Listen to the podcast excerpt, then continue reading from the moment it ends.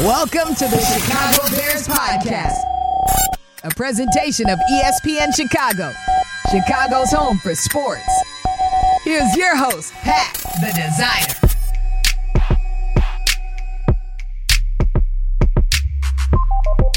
Bear Down Bears fans, welcome into another Wednesday edition of the Chicago Bears podcast. Pat the designer, Jason McKie. Y'all already know how we do. Drop a bear down in the chat if you're a real Bears fan. J Mac, on today's episode, we got to talk about our five biggest takeaways from OTAs and minicamp. I mean, we saw a lot of stuff. We, I mean, I mean, I guess realistically, right? We just saw a lot of stuff that we wanted to see. It, it wasn't like it was this, oh my god, uh, uh, um, splurge of information that we got out of there. But we saw a lot of the things that we were hoping to see, a lot of the things that we were excited to see. So we'll talk about on it. I'll talk about that on today's episode. I mean, let's just jump straight into it. First off, J Mac, how are you, my guy? Doing good, man. Uh, you know, high school football season is in full swing now. Uh, summer camp practices kicked off last week. So it was a busy week last week. Had a chance to get started. Um, and then towards the end of the week, we had the opportunity to compete in a uh, a Nike and Bears 11 on tournament, which is a combination of uh, seven on seven games and lineman challenges. So uh, we were one of 18 teams that competed in it. Um, a lot of great schools out there. Uh, we we did fairly well. We placed second overall in the event. So that's pretty uh, good. Yeah, it was good. The kids performed. They got to compete. It break the, it broke up the same routine of you know just practicing against each other. You got to go against other schools and. Yeah the kids got a check for coming in second place, so I'll go ahead and get them a gift. But you know, we got practice later on today, so we're right back to the field. You know, right back grinding, getting ready for our season to kick off. When's opening week, man? When's when's opening? Uh, so the beginning of August, man. Uh, we open up against Creek Monet, so uh, they were a playoff team last year. Um, a lot of good talent on that team, good coaching staff. Um, we were a playoff team as well, you know. So it's going to be interesting. They get to come up here. Uh, we got a lot of returning starters coming back, a lot of good senior leadership. So I'm excited to see, you know, how, how that first game is going to pan out and how our season will pan out overall. Hey man, I might have to come out for that one, man. I might have to come check y'all out, man. See what's going on out here. See what Coach Mack is like. It's just him, like he's all nice and like logical on this one. It's just him like snapping on the sideline like Denzel Washington. And yeah, remember yeah. the Titans. He's off sides, off sides. you gotta be able to flip that switch, man. You gotta be able to you know, talk the talk, and then we're out there, man. The, the passion just comes out. But uh, the cool thing is, like I said, like Olin Kreutz, um, future Hall of Famer, obviously played center for us here. Yeah, there's um, he's our offensive line coach, so the kids get a wealth of knowledge from him. Uh, you know, he he he works on he works with them out outside of school as well. Uh, Rashied Davis is our offensive coordinator, who obviously played wide receiver for us. So, you know, having those guys coach with me, uh, but also you know having that experience they bring and, and that level of a passion they have for the kids and being able to accelerate the the learning process for the kids, you know, really helps the development of the program. So, you know, we have fun. It's like being in the locker room all over again.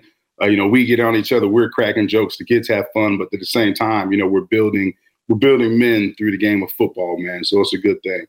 Hey man, I love it. I love it. Passing the game on to the next generation. You gotta love uh, seeing that from uh, from them former NFL players, man. I can't imagine Olin Kreutz as an O line coach. Like these mothers gotta be terrified some days. and the thing is, this, this is my thing. Like, if you're the defensive player and it's like, all right, stand there, let me show you how to do this. It's like, hold on, dog, wait a minute. Like, the funny thing, he's pretty. He, the funny thing is, like, you would think he's pretty calm though. Like, but like Olin, his, his his mental makeup of the game is so high. You know what yeah. I mean? And, and, especially, you know, us working together. You know, we all we all see the game from different uh, different views of the game. You know, Olin sees it from that offensive line level, yeah. uh, so he brings things about in a running game and in terms of protection wise that you know Coach Davis may not see or myself. So you know, us working together with the other coaches that we have, it just brings the best out of everybody. Um, so it, it's a good thing, man. It's a it's a good mix of guys and you know, like I said, Olin, he he's out there, he cracks jokes. He's a little bit different out there. You know, he's good with the kids. The kids love him. You know, they they can't wait for him to, you know, get get to the school. Coach Kreutz is here, Coach Kreutz is here. So he's a fun dude, man, and it's it's definitely an honor for our program to have him. Was it a shock to you when he when he rolled in and he was like smiling and nice to all the kids and he was like, Who the f- who is this yeah, guy? Like, Wait a minute. I'm like, man, like, dude, you would have cussed me out back in the day, bro. Like you were just you know what I mean? Like he have his moments, you know, he has his moments, but like you know, the funny thing is, is, is myself, uh, you know, Olin and Rashied, we get on each other more than anything. So yeah. it's, it's pretty fun. That's awesome, man. That's awesome. Well, I mean, listen, let's jump into our takeaways. I mean, I thought there was some good takeaways from OTAs. We talking about Olin Kreutz. I mean, I think the biggest takeaway from OTAs and minicamp that I saw is the fact that we know who our starting five offensive line is. Yeah. Like that that is the the fact that that is set, the fact that we're going into training camp and we've got five guys that whether they're going to be the best five guys in the NFL or not, no matter what that ends up being, mm-hmm. it's a very stark contrast from what we saw last season heading into this, where it was, you know, going into training camp, we're having a conversation on, uh, we think we we know kind of where people are going to be, but we're going to try this guy here, we're going to move this guy here. What do you what do you think about the O line being set coming out of uh, mini camp and uh, uh, yeah, out of mini camp? Heading into training camp. How much is that going to be a benefit to this team? Yeah, I think it's good. Obviously, knowing you know who's going to be you know the guys you know starting things out, and it just helps build up that chemistry and camaraderie that you need your that your offensive line to have. I mean, that cohesiveness is everything. And uh, you know, one thing, you know, looking at this offensive line and, and being out there in mini camp, you know, the size of the guys they added. Like Nate Davis is a big dude. Like he's a short, compact dude that can move. You know what I'm saying? And look at Darnell Wright. I mean, he he he's everything you want in the right tackle. He's big, athletic. Um, and then you know, I, I, think the fact that you're getting like Teven Jenkins just has his own spot now. He knows where he's at. Yeah.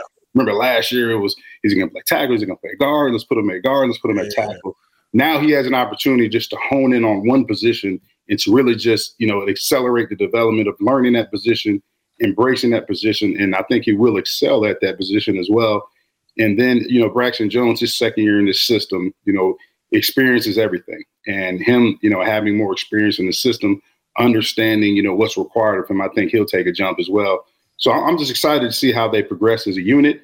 Um, obviously, we, you know, through mini camps and OTAs, it's, it's really hard to get a feel of how physical this unit will be based yeah. upon you, know, you got a non-padded tempo rush practice. So I'm, I'm excited to see these guys in training camp put the pads on I'm excited to see Darnell go against a true NFL pass rush. You know, let's see what type of physicality that uh, you know Nate Davis brings to the table, and really let, let's see what type of identity that they set. You know, what type of identity are they going to establish uh, throughout training camp and as a unit? And as you know, like the offensive defensive line is the heartbeat of any team. So having that starting unit, them getting all these reps when they put the pads on, we'll see. You know, what type of team and uh, what type of heartbeat we're going to have as an offense. It's going to be interesting to see for sure. I, I love the fact that, it, for me, right, even the fact that the rookie comes in already knowing, okay, I, I need to make sure I'm on. And you should be on your P's and Q's anyway, being a rookie, but like, hey, I'm starting. Yep. Like I'm like day one, play one. Like oh, they throwing me out here. This is gonna be the fire. You know what I mean? Like those are those are the things that that I think that this organization has done a lot better of um, now than we've seen in years past because it hasn't always been this smooth heading into training camp. Uh, J Mac, what was your what was your number five takeaway from uh, OTAs and minicamp? What'd you see out there looking at those guys and just uh, in general from uh, what you've heard from the coaches that really stood out to you? Yeah, I don't. You know, I know we talked about it before, so I'm not going to really put mine in order. I just have like five observations. Yeah, yeah. I, I thought one that's on my mind right now. It's it's the competition. You know, I think you know every position group there's competition you know, amongst that position group, something that we really didn't have last year. I mean, look at the additions on the defensive side of the ball. Uh, Tyrique Stevenson, you know, you got a, a, bunch of guys in that secondary that can play. That's going to have to compete for playing time. Um, linebacker, you brought in Noah Sewell, you know, Jack Sanborn, second year in this defense. You bring competition there. You bring in Edwards and uh, Tremaine Edmunds. I, I, Edmunds, obviously, those guys are going to be the starters, but you know, who's going to be the backups? Um, and you talk about, you know, running back we talked about before on the pod. You know, you've got Foreman and, and Khalil Herbert, and I think the Bears will use, you know, two-headed monster like they did last year with David Montgomery and Khalil Herbert. But you know, how how are those carries going to be split up? You know, it's going to be interesting to see how Roschon Johnson, you know, comes in with pads. We know he's a physical runner. We know he can excel the pass protection. So I think amongst those three guys right there, you know, who are the two guys that's going to get the bulk of the carries based upon – you know, how they perform in camp, how they pass protect, um, and things of that nature. So I, I love the competition that that Poles and his crew has brought in. You know, nobody's job is safe. Um, you got to go out there and compete every day just to make the roster, and that's what you that's what you want on an NFL roster. You want to have competition at every every position group that you can have, and, and I think that's what they've done this all season. Man, when when you was out there, was you able to see Roschon? Did he look more like a six foot or six two? Because somewhere along the line, he came into the NFL listed as six two, and now all of a sudden he done lost two inches on the Bears uh, on the Bears website. I was like, wait a minute, how, how did this man shrink when he got to the league? the funny thing is, you know, his build kind of reminds me of like uh, he's, he's he's about six foot. I would say he's every bit of six foot. Yeah, but he, he's a big dude, you know, and he's he's he's not like bulky, but he's you know a good solid six foot guy. Kind of reminds yeah. me same type of build as Matt Forte, and and he's fluid, man. He, he, can go out there, he can catch. You know, he's solid. Obviously, you can't get a feel for how he is in terms of his contact balance, running right. through contact and stuff like that because they're not in pads. But he looks the part. He definitely looks the part. He's different build from Khalil Herbert, who's more of a shorter, uh, stocky, compact, explosive guy. Uh, D'Onta Foreman's kind of the same build as Khalil. So different body types from those two guys, but you know, that trio of guys, you know, I, I love the trio that we have there in terms of those guys, you know, running the ball. But we also can't forget about, you know, Travis Homer and, and Trestan Ebner. You know, those two guys are competing for for a spot on the roster as well. So special teams is going to be at the forefront for those guys. And another thing that that Roschon has over uh, Khalil Herbert and uh, D'Onta Foreman is he played special teams down at Texas. He excelled at special teams down at Texas. So, you know, if he's not one of those two guys that's you know, in a rotation in terms of getting carries, well, he's going to be required to play special teams. So, you know, I think what the Bears did in terms of the running back room, they really had a they made a huge upgrade because you go from just having, you know, mainly two guys in Herbert and Montgomery carrying the ball to having, you know, three guys that can get it done. But you also bring in guys like Homer and Johnson and Ebner that can excel on the special teams uh, side of things. So the competition is going to be great. It's going to be a, a battle every day out there at training camp for that position group. No, that now that is that's going to be an interesting position group to to really look in at and see because I I just see them as I there's I said I said there's going to come a day in training camp where somebody's going to miss their assignment and yeah. it's going to elevate Roschon because yeah. of not because I think he's not going to miss any assignments, but it's going to be like okay, Justin would have got his head took off on that. All right, let's see what Roschon looked like in the in the building on that one. You know I mean? Like, the, I don't think the Bears are going to play around with it this season. I think it's going to be, all right, listen, like this is this is our guy.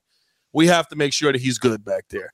Uh, speaking of which, one of one of my other takeaways, I mean, the confidence that Justin Fields is exuding the second year, we're not even in the offense yet. Like he's just going through the motions here.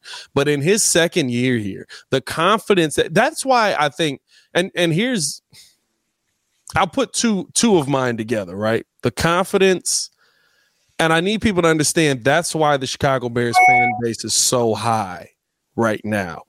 I don't think we've seen the last time we saw a quarterback with this much confidence. No disrespect to y'all team, J Mac, but it was Jay Cutler, and it came off as cockiness because we were like, y'all, you ha- haven't done nothing yet. Like you haven't accomplished anything for us yet, right? Like we need you to get to that next level.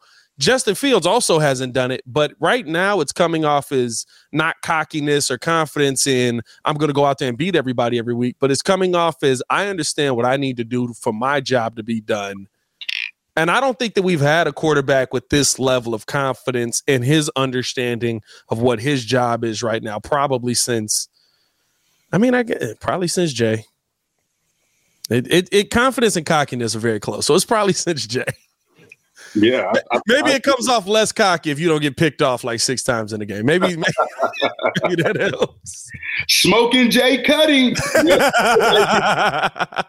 Hey man, Jay was a good dude, man. I, Jay was uh to say uh, interesting to say the least, as we all know. But Jay, the funny thing is, man, despite all that, like Jay, and I'll, I say this all the time, like Jay had the best skill set from any quarterback that I've ever played with in terms of just, I mean, dude had a cannon, dude is athletic, he was big, you know what I'm saying? He was smart. But with all that being said, like you can have, have the best mechanics in the world.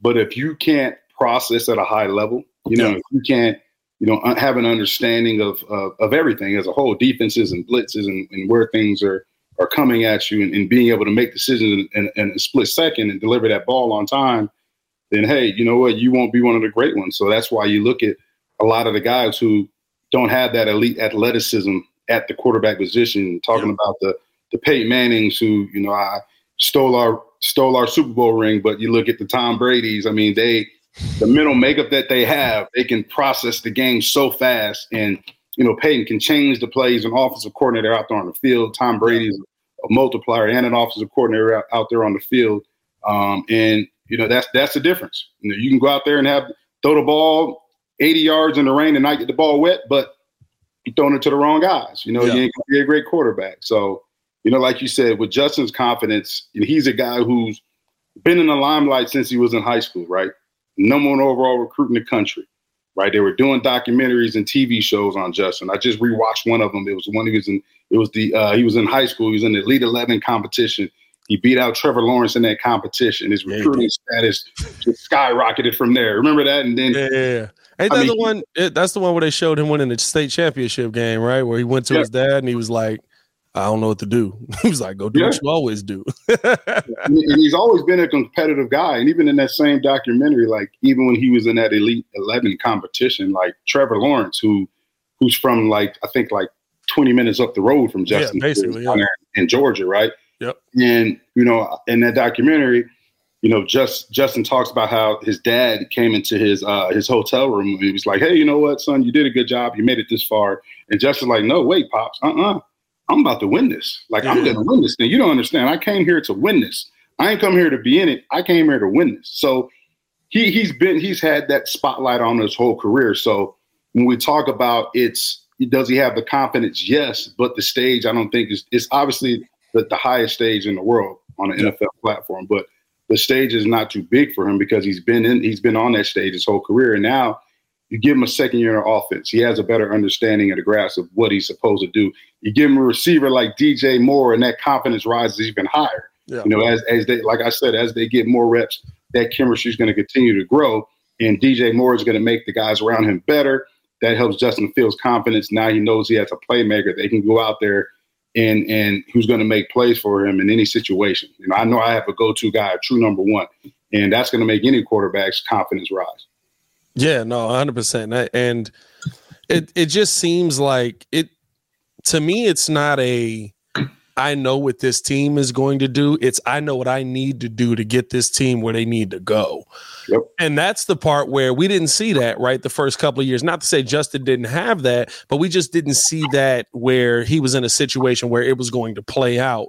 Now you can tell, right? Year three in this in the in the league as a whole, year two in this system, he's coming in to me with a confidence and a comfort that is hey, I'm gonna do what we gotta do. As long as y'all rolling with me, we gonna keep this thing rolling in the right direction. I don't mean it's gonna end at 13 wins at the end of the year, but I do think that it's going to end in us seeing the growth and development from Justin Fields that we've been looking for for a franchise quarterback forever. it hurts, man. It hurts. Like I just want to. It's, so weird. It's it so weird, bro it stings, man. It's like you, when you get that fresh haircut at the barbershop and they put that the they put that disinfectant on it. That's how bad it stings, man. When you say stuff like that, it stings, man. It oh does. man, what you what else did you see out there that, that really stood out to you, man? What's one of your other takeaways out there? Yeah, I just think like you know you talk about um, you know Flus talks about establishing a culture within the building, right? Establishing a culture like when you look at the defense play, and granted, like I like we keep saying, they're not in pads or anything like that, but yep. everybody's playing fast. You know, a couple times I recall there was incomplete passes and the ball's on the ground. And the entire defense running to, running to uh, pick up that ball off the ground and treat it as a takeaway. Yeah. And that's something that I saw a lot of during my time here with our defense. When they were playing fast, they treated everything that way. You know, the, everything they did was playing fast. And and obviously you have the vets who've been in the system for you who understand that. But it was great to see not just the rookies, but the new guys doing the same thing. You know, the Edmunds, the Edwards, all the new guys that they brought in, you know, doing the same thing, embodying that culture, but also, you know, uh, showing leadership so that way the young guys can can really hone in and adhere to that that culture at the same time. So it's good to see, man. And when you have guys like Edmunds and Edwards who, you know, bring leadership, they bring athleticism, they yeah. bring playmaking ability, but they also bring experience from high level defenses, that matriculates to everybody in that room as well.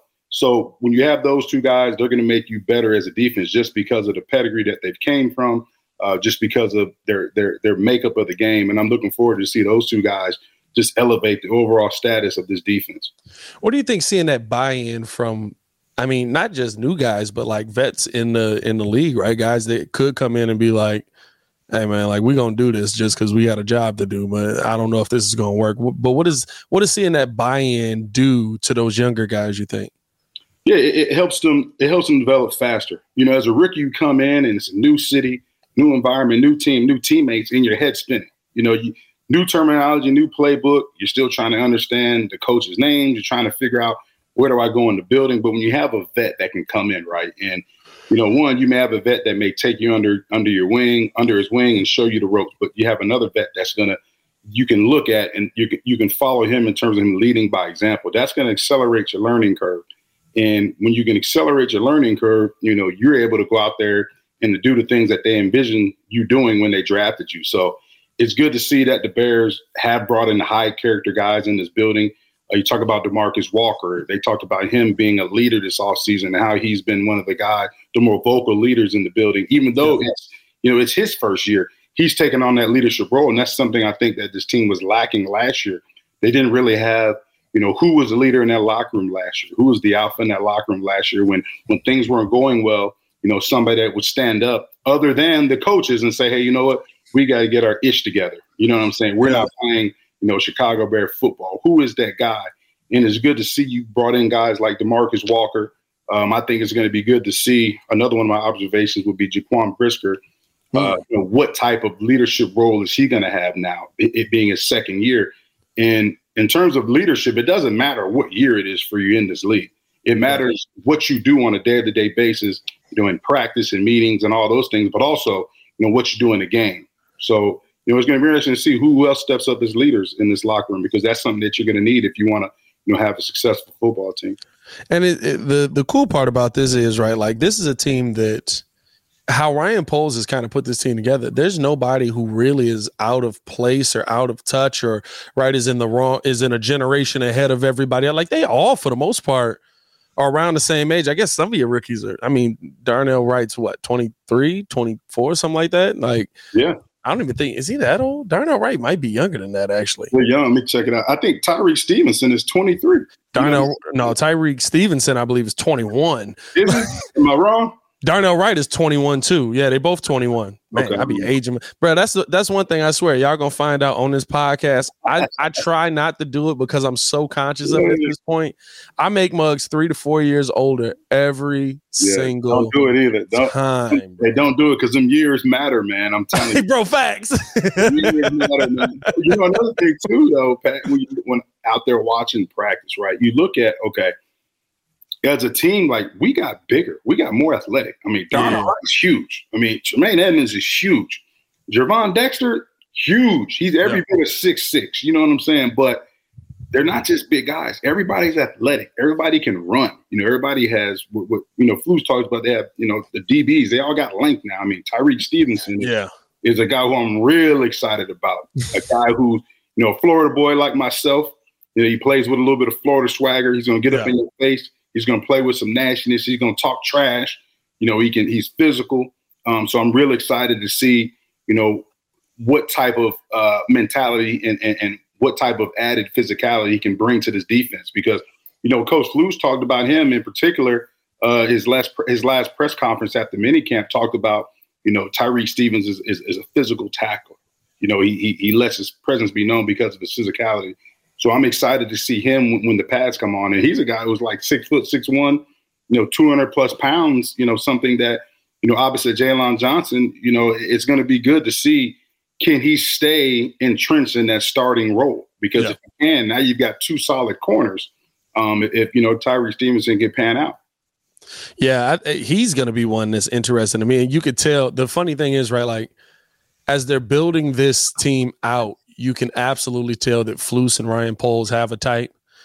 Right, like I feel like I feel like this. We, we I, me and uh, my co-host on Locked On Bulls, Hayes, always say this. We be like, AK's got a type. He's he's the anybody that is six seven and has a seven foot wingspan. We got to go find that guy and add him to the team. Uh, uh, Flus and AK have, a, or I'm sorry, Flus and Poles have a type on this defense out here. I'm six feet tall, long arms, able to able to play multiple positions. Right, like they they are honing in. I think Tyree Stevenson fits perfectly Man. into all of this because I, he's going to be that guy that to me allows Jaylon Johnson, very much like Jaquan Brisker did, to play a lot more free. Yeah. You know what I mean? Like it, it's going to allow Jaylon Johnson to be able to say, okay, yes, I, I have somebody who I can pass this receiver off to so that I can stay in my zone. And I know he can play defense. like, not to speak ill of the people we had before, but was a lot of holes. That's all I'm saying. It was a lot of holes back there. It was a lot of like, what's that dude doing there, brother? yeah. Yeah. I mean, plus you look at it too. I mean, as much as we struggled in the run game, right? Yeah. In this league, you got to have corners that can tackle, and not just ta- not that that uh not that can just tackle, but that want to tackle. You know yeah. what I'm saying? They want to set yeah. a presence. They want to set an edge. Like you got to have those guys, and know, if, if Tyrique is, is as physical as, as Coach Flu says he is, well, then you got another guy, you know, just like a Brisker that's going to come down and hit you, just like Eddie Jackson. We know Jaylon Johnson will tackle as well. You bring another one of those physical presences to this defense, and now we're getting back to the way defense should be played here in Chicago, the way that's always been played in, here in Chicago. Physicality, you know, speed, everything that he wants, takeaways, all the things that's going to, you know, help make this team successful. 100%. I'll tell you what, we talking about these young guys. Uh, another one of my uh, another one of my takeaways is for the most part rookies are still rookies. It's okay. Like everybody's not going to be amazing the second they step on the field. Even with the things we heard about Tyree Stevenson in the positive manner, there still was the coaches going, yeah, but he didn't do this right. He didn't do this right. He didn't make this play. We got to do this. We got to make like that's what I love about this. What I'm hearing from this coaching staff, they're allowing these young guys to grow. They're not sitting here expecting him to be the, them to be the faces of the franchise the second that they hit the field. Now, Darnell Wright, I'm sorry, you don't get that luxury. Like you got to perform. Uh, but outside of him, for the most part, I mean, we didn't hear a ton about Gervon Dexter. We didn't hear a ton about Zach because we just heard they're getting better. That's all we want from them right now. They're continuing to get better. Tyler Scott, same thing. Roschon Johnson. We didn't hear anything about Roschon for the most part out of mini camp, out of OTAs, right? It's just, it, and it's also right. Like there's not. I feel like for the first time in a long time with the Bears, there's not a pressure of okay, this if this draft class doesn't perform, this season is a failure. It's now listen, they they, they, they got to do something. They got to play well, but it's not. Hey, all the pressure in the world is on you. Like when Justin got drafted, it was like, all right, when's Justin on the field? All right, now Justin's right. on the field. Now Justin, what you gonna do? Oh, he got sacked nine times. Why you do that? like, like Justin, like I got a forty year old over here, bro. Like, I love Jason Peters, but he been he been here a while. I got a forty year old versus Myles yeah, I, ain't gonna, I ain't gonna blame Jay Peters. Uh, hey, sometimes hey, the scheme give him help put a tight end over there, chip, run a screen, do something, you know what I mean, to nullify this this pass rush. Hey, but like hey, you're saying, I though, got I got no problems with Jason P. I need to say that right now. There's no problems with Jason. He too big for me to be having that. problems with Jason right. Peter. you see you on the streets, man, it's gonna be. A, you are welcome on the podcast any right. day of your life. But you know what though, like you said though, like those guys you mentioned, right? Pickens, Dexter, Johnson yeah. Like, we're not going to hear a lot about those guys because you're in shorts. Like you yeah. can't get like a defensive tackle, right? Mini camp OTAs. There's no way I can get an evaluation on, you know, what how good he can be with without pads. It's the underwear Olympics, man. Them guys are out there in sweatpants, shorts, jersey, like they're not pass rushing. It's all tempo. Yeah. You know what I mean? First thing, you know, we don't want to get anybody hurt. We don't want nobody on the ground. The worst thing you have is you you sling somebody on the ground, he falls on somebody's leg, that person's out for the season, you lose one of your starting guys. Like, yeah. that's not what it's about. You know, what OTAs and mini camps is, is about is, you know, guys being introduced to the scheme, you know, guys being, you know, working on working individual drills, working on their craft, working on the fundamentals so that way they can excel when the pads come on. You know, so those guys, we won't hear a lot about those guys or get a true evaluation about those guys uh, until training camp starts and even beyond throughout preseason. And, and those guys will continue to develop uh, through the season. So, you know, like we said, you, yeah, coaches they want to see rookies make mistakes this early on because they got to have something to coach off of. You know, you're you're able to make a mistake, and, and it's coach speak. But at the same time, coaches, it's okay to make a mistake, but you got to make it full speed. You can't coach effort. You know what I'm saying? You got to have effort, and you should have effort. You should be self motivated at this level. So the mistakes are going to come. The corrections are to be made. That's what the coach is there for. Um, but you know, like I said before, you cannot get a true evaluation without having pads on. So you know, I'm excited to see what they do in pads, especially those two young guys. And, yeah. and like we talked about the competition earlier, Pat. I mean, you've got Billings, you've got Jones there, but you got Pickens and Dexter right behind them guys. And those guys were drafted high. to come in, and those guys are the future of this defense. But how soon, or how how soon, or how much can they push those other veteran guys to get playing time or to be in the rotation? Yeah, no, 100. percent And for me, I'm looking at those guys to see how they're adjusting their mindset from college to the NFL. Remember, Dexter was a, a two gap system. Yeah. Right. The first thing that I'm looking for out of Gervon Dexter is like, okay, how's he attacking in a penetrating style? Is he yeah. still hesitant? Or, or, is he just, soon as the ball is snapped, he's ready to go? He's ready to attack. Yurko was on here and Yurko talked about how it's easier to go from a two gap to a one gap or to a, a penetrating style because you're basically saying, hey, wait, you're going from wait and see to no, just go kill that dude. Like this, this is the hole you need to be hitting. Hit it, kill that guy. So I think that that's going to. I, I think we found some diamonds in the rough, but I do like the fact that it's okay that we're not hearing about these guys. Like I feel like everybody was expecting out of minicamp that we were just going to hear, right? Like based on how I will say, based on how Ryan Poles talked about Roschon Johnson, I thought he was we were gonna hear out of minicamp that he was the best player we've ever seen in a Bears jersey from the running back position. Like he was like he's gonna be a pillar of right. the team. I was like, the running back is gonna be the pillar. Okay. All right, shout out to you, man. Well, he yeah, you can tell he likes him though. He loves him. Even, hey, no, yeah, there you go. He loves this. I mean, even even in his last press conference, right? He talked about he mentioned you know Roschon in that in that press conference again. He said, you know what he's one of the guys that I know when the pads come on is really going to make his move. Yeah. So I mean, they're counting on him to be, you know, that that that that that one A or that one B back. You know what I'm saying? And yeah.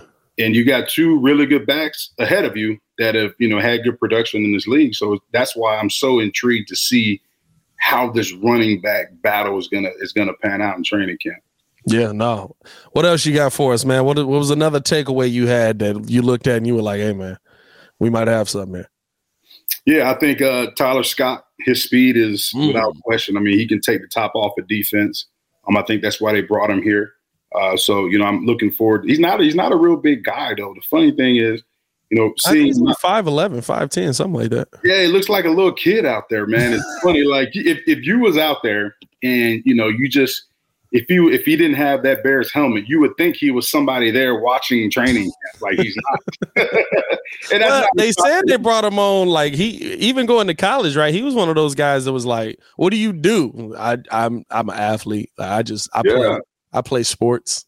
but like he's not one of those like physical presences. Like DJ Moore, like he's not the tallest guy, but you can tell you know he's put together. Like he's you know he's a, he's a thick you know a thicker receiver uh, you know, St. Brown's a tall, lengthy receiver. Claypool's yeah. a big receiver. You know what I'm saying? Like, and then you got Tyler Scott, who looks like, you know, somebody's little brother out there, but he's got, you know, he's got NFL speed and can can make plays. You know, in, in the passing game, he can make them explosive plays that you're looking for. So, I, I look at him. You know, you know him competing with you know, Velus Jones and all them other guys in, in that wide receiver room. I think that's going to be an interesting battle as well that's one of the things I took away. Obviously, we didn't get get to see Claypool a lot, but yeah, you know, Velus Jones. The, one thing that I saw, even though you know Scott and Velus Jones are competing, you know, to, to make this roster or to, to earn playing time after practice, those two guys, when I was there, you know, at, at OTAs,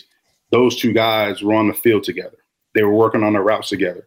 You know, they were they were uh, doing some catching drills together where Velus was actually throwing the ball to Scott you know what I'm saying? And it's good to see, hey, you know what? Even though we're competing in the same room, you know what I'm saying? We're gonna do. I'm gonna do our. We're gonna do. Uh, I'm gonna do my best to make sure that we're getting an extra work. You know, we're gonna build the bond because hey, competition breeds success. You know, we could be friends off the field, but when we get on this field, we're competing. But but at the end of the day, we're still teammates. So we're gonna try to make each other better. So it was encouraging to see that. Um, not just those two guys, but the secondary as a whole. I mean, when I was there, the entire secondary stayed after practice and they were catching balls off the jugs machine. And when you see that type of cohesiveness and chemistry as a unit, you know those guys, you know, they really genuinely care about each other. You know, building that chemistry, something that uh, you know, Coach Flus has talked about over and over again in every press conference that you know chemistry is everything. And you look at what the what the player engagement staff did. That they took these guys to the Cubs games. They took them to the yeah. uh, to the United Center. You know, they're trying to build chemistry any way any way they can. And you know, for us, we didn't we didn't have that type of stuff. And I think that's huge in, in terms of accelerating the, the growth in terms of building a family uh, with this team. That I think that really accelerates the process. Yeah, I mean it, the the thing for me with Tyler Scott looking at him, I swear I see Johnny Knox. I see a guy that was just pure speed, good hand. I, now Tyler Scott, right? Like I think he's he, from what I saw from him in college, like he was pretty sure handed, but good hands, just knows how to make a play gonna find a way to make an impact on the field however he can. Like I really look at him like this dude reminds me a ton of Johnny Knox, and it, I think it's funny because don't doesn't he also wear thirteen? I think he's also number thirteen on the field, so maybe uh, passing on the legacy there. Um, but I mean, I, I have. I'm, I'm assuming the Bears have high hopes for him as well. I mean, he's a fourth round pick personally, I do think that it is a autocorrect from the Velus Jones pick a year ago that seemed like, you know, maybe at this point it didn't work out. And he's six years younger than Velus Jones is right now. But hopefully, right, like it's good to hear even that, right? Like Tyler Scott's coming in like, hey, listen, we're going to work together. We're to get this thing done. The bonds that these guys are building. I mean, I'm not saying that there's going to be a championship season. Relax, everybody. But these are the type of things that you hear about championship level teams doing. You hear y'all still right, y'all. You guys went to the Super Bowl. You guys are all still really good friends for the most part to this day. You built real bonds that lasted beyond that season. That's what we always hear about championship teams. Very except the '90s Bulls, apparently. For, yeah, say, except for, that, except for uh... hey, hey, Scotty, got to relax, bro. Uh, out, bro. Come on, Scotty. Scotty, Scotty. Scotty don't know. Here's the tough part. Scotty don't know how to say what he was trying to say. When he was on Stacy's pod, he was like, it was some money that was supposed to be given to everybody. Everybody didn't get that money it ain't work out. And so I was like, okay, I guess mm-hmm. I can kind of see that. But why is it got to be prefaced by like this dude sucks? Right, right. Like Michael Jordan, like that's who you talking about, right? And Mike don't care. Mike, what didn't Mike just sell his? He sold the Hornets. Yeah, Mike don't care. He's like, whatever, whatever, Scotty. Take these billions. Take this billion upside your head. Hey, hey, what if what if the whole the whole selling the Hornets thing is just so that now he can go out there and clown Scotty? He couldn't do it as an owner. He's like, I've been waiting six years for this. right. Hey, Mike don't care, man. Mike. He don't. He really don't. One thing I'll say this. One thing that to me really stood out out of this whole thing, and I think this is pretty much my last thing that I had. I got one more thing. Okay. Bears fans are really some of the best football fans in the NFL. If not, like it's top. We got to be top five, if not top two. Because I'm gonna tell you this right now and I, I say this i argue with a lot of y'all in the comments. I argue with a lot of people on the streets. We have differing opinions. That is cool. But we really care about this thing.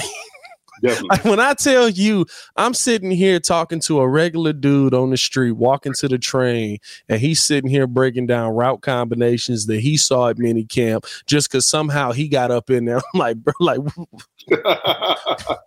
what? Like, what's going on? Like, we really care about this team. We we learn football. I will say this: like the shot that uh the shot that uh um Justin Jones took at Packers fans. I'm gonna say that I've never had an intelligent debate with a Packers fan back and forth. I'm not gonna lie to you. I've never sat there and been like, "Well, this is why y'all won it." It just always goes to like, "But Aaron Rodgers." Yeah, I mean, come on now, like Aaron Rodgers at the end of the day, like, what what am I gonna say? Like, like I, you can tell me why he won the game. I don't know, man. I really, I always get that takeaway when stuff like this is there because, like, all the stuff that, like, for the most part, the bigger sides of media aren't to pay attention to. Bears fans are in on the minutia of it. Uh, like we just like, hey man, like you saw, you saw how he broke on that route right there. That's that's that's elite level stuff. I ain't seen that since Deion Sanders. like, all right, yeah, it's uh, man, it's, it's awesome. Like I mean, telling you, as a player here in Chicago, man, and to to to wear the same uniform as, as, some of the greats who came before you. You know, obviously the Walter Paytons, and I'll just talk about running backs. You know, yeah, Walter Paytons and, and the Neal Andersons, and you know all, all the great guys who, who, who play in this uniform and the great tradi- uh, traditions that they've laid out. You know, for the guys wearing the helmet now. Um, it was just an honor, man, and to play in front of, like you said, the Bears fans at Soldier Field. I mean, the stadium's rocking. You know what I mean? Especially when you're winning, there's no better city to be a part of like the city of Chicago, man. And, yeah. and for me, I love the fans, man. The fans are still great to this day. Um, they're going to tell you what they feel. They're going to break it down how they want to break it down, which is which is great because hey, you know I always say Bears fans are going to be on you whether you're winning or you're losing. They're yeah. going to be on you. They're going to praise you when you're winning. If you're not performing up to to you're not performing the way you should be, they're going to be on you, and they got that right because the thing about Bears fans, right?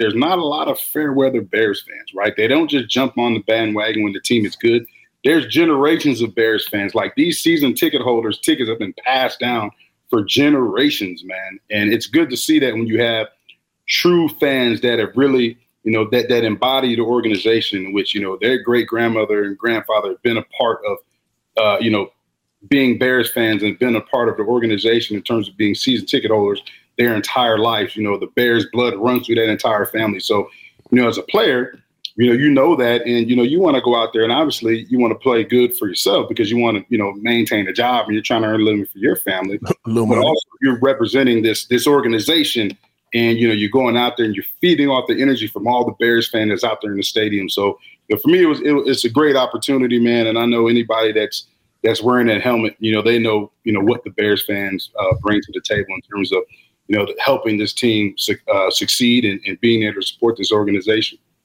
Yeah, man. I, I'm not gonna lie, man. I, I googled best fullbacks of all time because you went to the running back list. They be disrespecting y'all on Google, bro. It's you. First off, you're on there. Chicago Bears best fullbacks of all time. You are on there. Brad Muster and William Perry. Come on now, bro. he said William on, Perry. He Come got, on, bro. The Fridge got that carry in the Super Bowl, right? I mean, I get it. He was unstoppable, but come on, dog. like, oh, man. No, that's awesome, man. That's Jason funny. Davis also making a list on there, so that's cool to see. That's cool to see. Uh, I last, I didn't know there was a list. I never knew there was a list. I, I, had to I had to go look it up. I'm not gonna lie to you. I had to uh, I had to find it on uh, I went on Google. I went on Google. So uh, y'all y'all pop up as the top ones. It's pretty cool. That's messed up though. William Perry. We couldn't do better than that, y'all. Come on, y'all. uh finishing this one out, man. The what the number one thing I think that everybody took away. Um Justin Fields and DJ Moore's connection seems to be legit, seems to be real. And just seeing, I don't know if you've seen like the little like in between stuff that they do where they're like walking off of the field and they do like a TikTok you dig or whatever it is.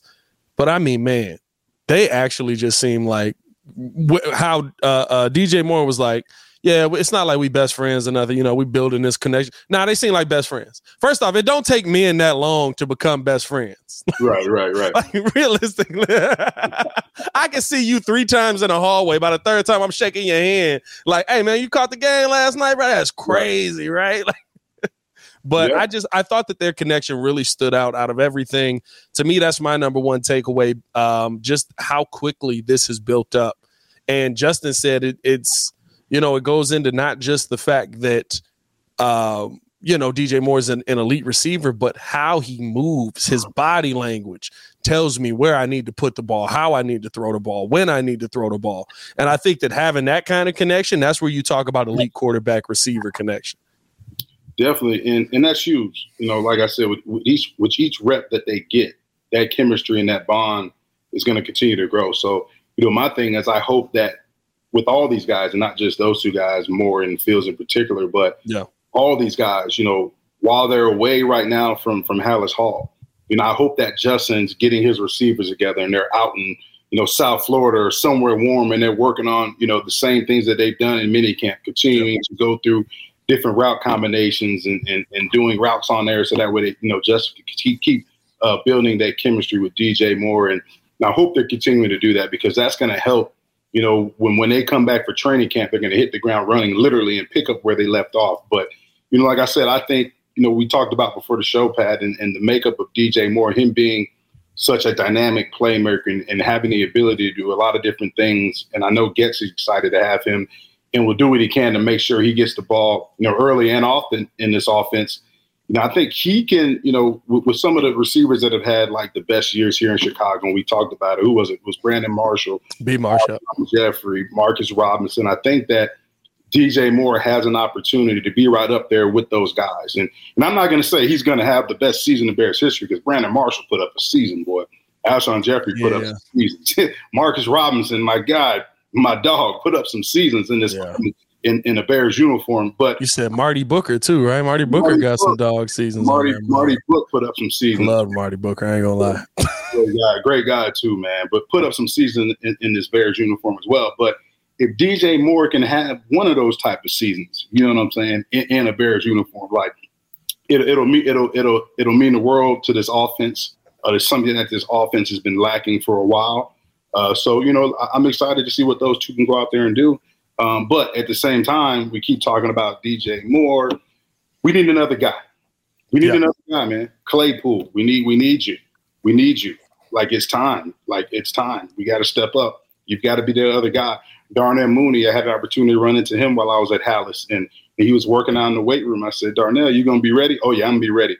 And just with him saying that, the excitement that he had about the opportunity to come back and to be able to come back from from injury and to actually be able to go back out there on the field. You know, it, it sucks being hurt, man. You like it sucks. It sucks being hurt, man. You don't even feel like you're part of the team. So you know, with him coming back, you add another weapon into that mix, a wide receiver, another target for Justin Fields to throw to, another guy who's had some good production in this league. So, you know, they they've got there's there's there's no excuses this year, Pat. No excuses, man. It's just about getting it done. It's a production based business, and all the speculation. We can say this, we can say that. Now they got to yeah. go out there and prove it. B Marsh 2012. Hmm. Jesus. Uh, I already know. I already know. 1500 yards. Uh, I'm trying to see 12, 11 receiving touchdowns. His longest was a 56 yarder. He was 12.8 yards per reception. That man was dog. dog. I mean, then I mean, just look at the one year. It was him and Alshon. Like, come on, dude. Woo. I think that was 12, wasn't it? Where like the Bears had the best offense in the yeah. NFL, even after like, didn't Jay get hurt? I want to say Jay got hurt halfway through that season and Josh McCown came in and was making plays. I believe. I believe that might be that season where I mean that was that was a heck of a season. That I want to say, as sad as it is, I want to say that was first year Trestman. Yeah, um, you had Forte at running back. Yeah, I think believe Matt Forte is still on that team at that point too. A yeah, Forte in there, a little a little Cajun Forte, my guy. Cajun Forte. Cajun Forte, the workhorse, baby. I mean, come on, that was an offense, man. yeah, that was a uh, that was a good time. I said uh, that has that that's the best.